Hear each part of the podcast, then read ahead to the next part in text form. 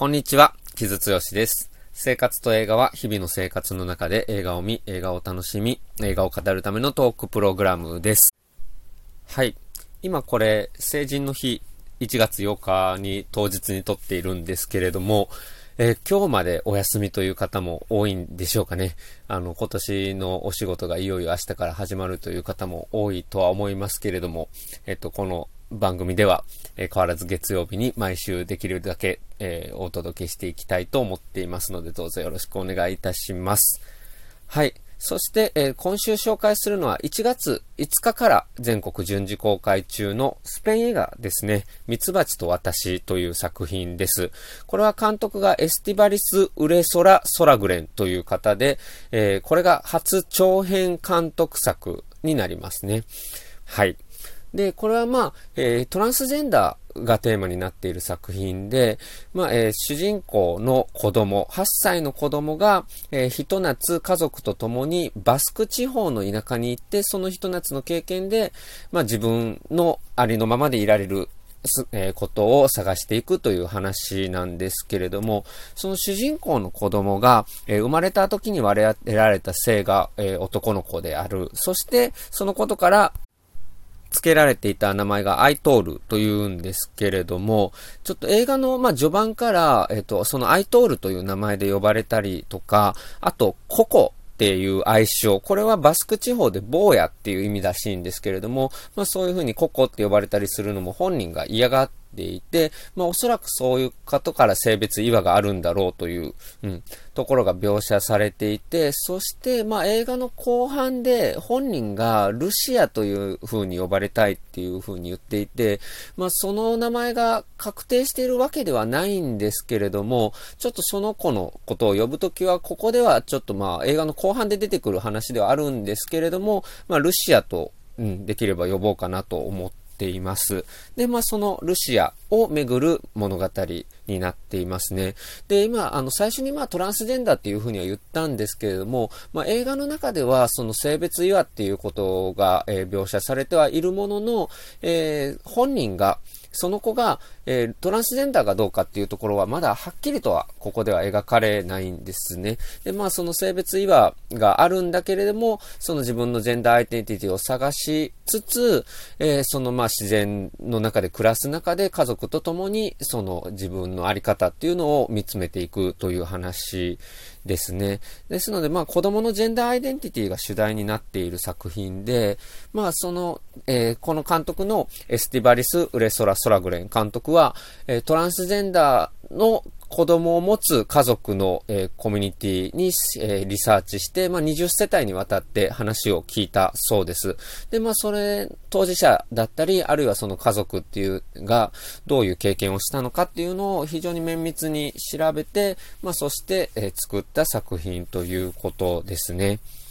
はい。で、あの、で、監督自身は、この作品が、あの、自分はトランスジェンダー当事者ではないから、そのコミュニティを代表するような振る舞いはしたくなかった、とは言っているんですけれども、まあ、これは、だからあくまで一例として、まあ、フィクションとして物語を作っているんだけれども、まあ、当事者のリアルな声っていうのをしっかり反映させた、まあ、そこは本当に丁寧に作っている作品だなと、まずは思いましたね。で、まあ、このミツバチと私っていうタイトルでスペイン映画だと、どうしてもビクトリエリセの、えー、ミツバチのささやきを連想させたりする部分があるし、あとね、まあ、バスク地方っていうところも、うん、共通の項なのかなっていうところもあったりするので、まあ、そういうことを連想するんですけれども、まあ、それと共通するかのように、非常に子供をすごくまあ、リリカルに、丹念に映し出した作品ですね。ただ、まあ、これは主題が本当に、えー、ジェンダーアイデンティティっていうものが真ん中に入っているので、まあ、そこは大きな違いではありますね。で、その主人公の、その、まあ、ルシアを演じているのが、ソフィア・オテロという、まあ、オーディションで選ばれた、えー、俳優なんですけれども、これは、まあ、ベルリン国際映画祭で、自然、えー、史上最年少で、主演俳優賞、えー、男優賞、女優賞という区分がもう、えー、ベルリンにはなくなっているので、まあそこで、うん、えー、選ばれたというところも、まあ、話題になっている作品で、まあ、その子供、まあ、子役が演じている子供の姿っていうのを、まあ、そのままリリカルに、えー、見せるっていう作品ですね。やっぱりその子供って結構やっぱり映画を撮るのってすごく難しいし、うん、なんかともすれば、あざといというかね、ものになりがちなんだけれども、まあこれはまあその映画の撮り方自体が、やっぱその子供のそのままの姿をどう収めるかっていうところにすごく注力していて、まあ、それはやっぱりその子供のジェンダーアイデンティティをまあ見つける、うん、過程というか探す過程っていうのにきっちり寄り添うっていうことを映画のスタイル自体が、えー、やっているような感じを、えっと僕はまずは受けましたね。はい。そして、まあ、もう一つ興味深いのは、僕、まあ、本人がそのジェンダーアイデンティティを探していくっていう話であると同時に、やっぱりその家族がどういうふうに向き合うか、まあ、子供、クイアの子供の話ではあるので、やっぱ家族って、まあ、非常に重要なモチーフになってくるとは思うんですけれども、その家族っていうものがモチーフになっている中で、その特に母親、姉の存在っていうのを非常に面白くというか興味深く、うん、見ましたね。っていうのはまあ彼女は、えっと、基本的には現代的な女性、現代的な親として描かれていて、まあ自分の子供はもう性別と関係なく育ててきたんだというふうに言っていて、でまあ夫の方はちょっと保守的で、うん、保守的な男性っていうのはまあありがちといえばありがち、うん、ありがちというかあのよくある家庭の像なのかなっていう感じもするんですけども、ただ母親姉もその古い価値観っていうのにちょっととらわれているようなところもまあそこここにあるんですね。でその母親、えー、姉の母親ですね。だからそのルシアの祖母にあたる人なんですけども、まあとまあその子育てのやり方でまあ議論になったりとか、まあ夫との議論になったりする中で、まあ確信が持てなかったりする場面もあるし、あと非常にこの映画のなおいて興味深いのが、えっと、お父さんが亡くなっているんですけど、姉のお父さんですね。だから祖父にあたる人ですけれども、その人が著名な彫刻家だったっていう設定があるんですよね。そして、えその姉、うん、母親の方が、えー、自分も彫刻家、うん、であり、まあ、芸術家であるっていうところなんですけれども、その著名な彫刻家だった父親に対して、まあ、コンプレックスがあり、そして父親は結構こう保守的なジェンダー感を持ったうん、人だったというところがあるって。で、姉はそれをやっぱりちょっと否定しきれてない感じがあるんですよね。そしてその何かこう自分の父親に対するコンプレックスからそれを引きずっているみたいなところがあって、なんかこれはやっぱり世代ごとのジェンダー感の違いっていうのを、まあ、どういうふうに個人が抱えていて、それを、うん、乗り越えたり解消できるかみたいなところが、えー、がっつり語られるというよりは、ちょっとこうニュアンスで、うん、出てくるっていうことが非常に興味深くて、うん、これはやっぱりその、まあ、エステバリス・ウレソラ・ソラグレン監督、せんきゅうひゃくはちじゅうよねん生まれなので、まあ、そのあたり、僕と同い年ぐらいなんですけど、まあ、その世代が結構直面しているジェンダーの価値観の変化とどう向き合うかっていうところとかなり重なってくるんじゃないかなっていうふうに思って、これは結構周到な脚本だなと、うん、思いましたね。脚本あるいはまあ設定というところですけれども。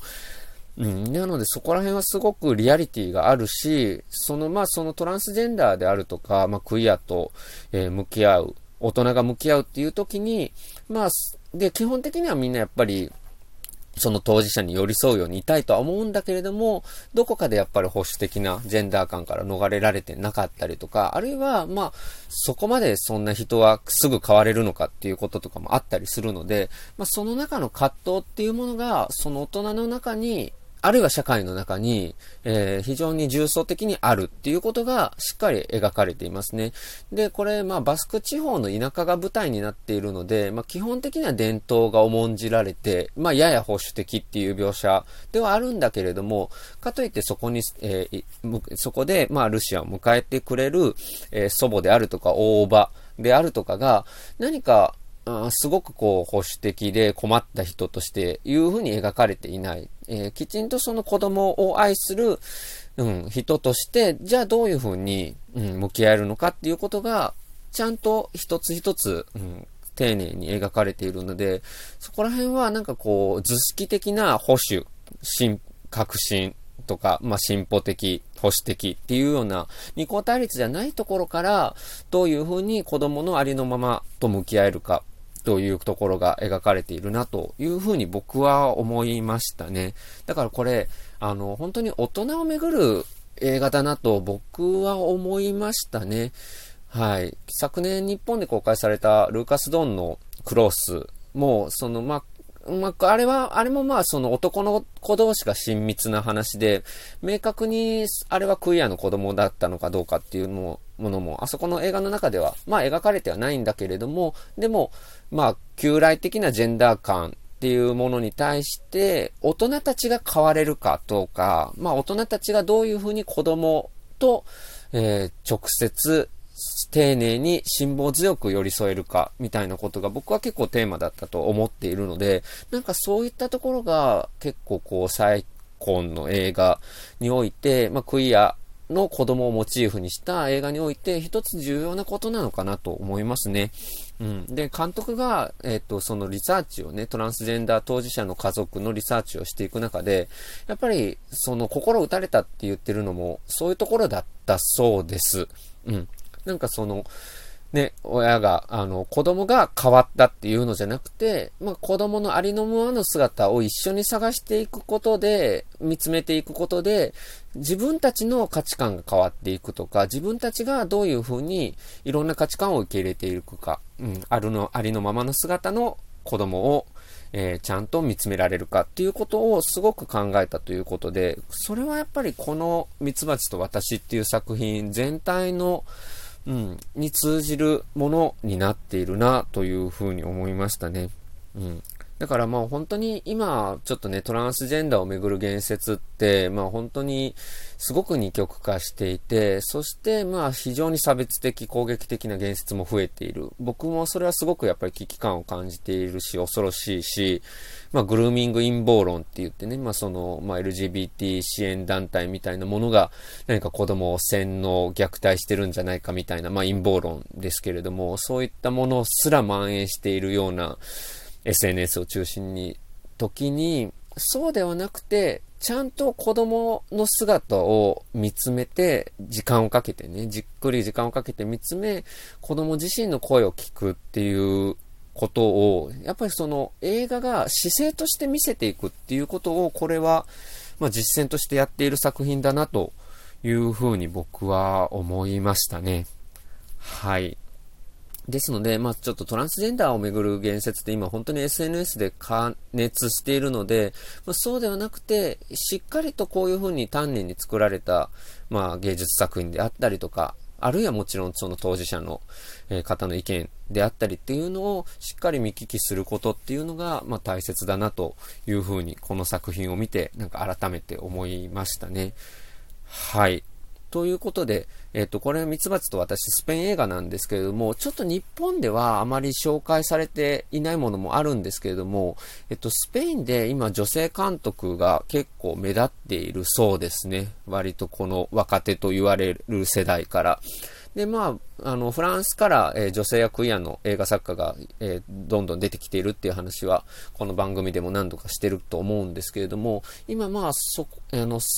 フランスだけじゃなくて、うん、スペインでも、えー、起こっているということで、なんかそのあたりは今後も注目できるかなというふうに思いますね。まあ、あの、監督自身はなんか女性監督っていうのはちょっとレッテルめいた響きがあるので、あんまりそれは言われたくないって言っているので、まあ、それ自体もね、大事なことだなとは思うんだけれども、やっぱりその男性監督が、えー、中心にこう注目される、うん、ヨーロッパもね、まだまだそういうところが強かったので、それが結構今すごい勢いで変わっているっていうのは非常に重要だし、で、その中でやっぱりジェンダーのアイデンティティのもことがやっぱりそのテーマとして入ってくるっていうのは、やっぱりまあ時代の変化を感じるところではありますね。はい。というところで、まあ、ミツバチと私、夏の映画でありつつ、えー、ジェンダーアイデンティティのあり方について真摯に見つめる作品ですので、えー、チェックしていただければなと思います。いちがついつかから全国順次公開の作品です。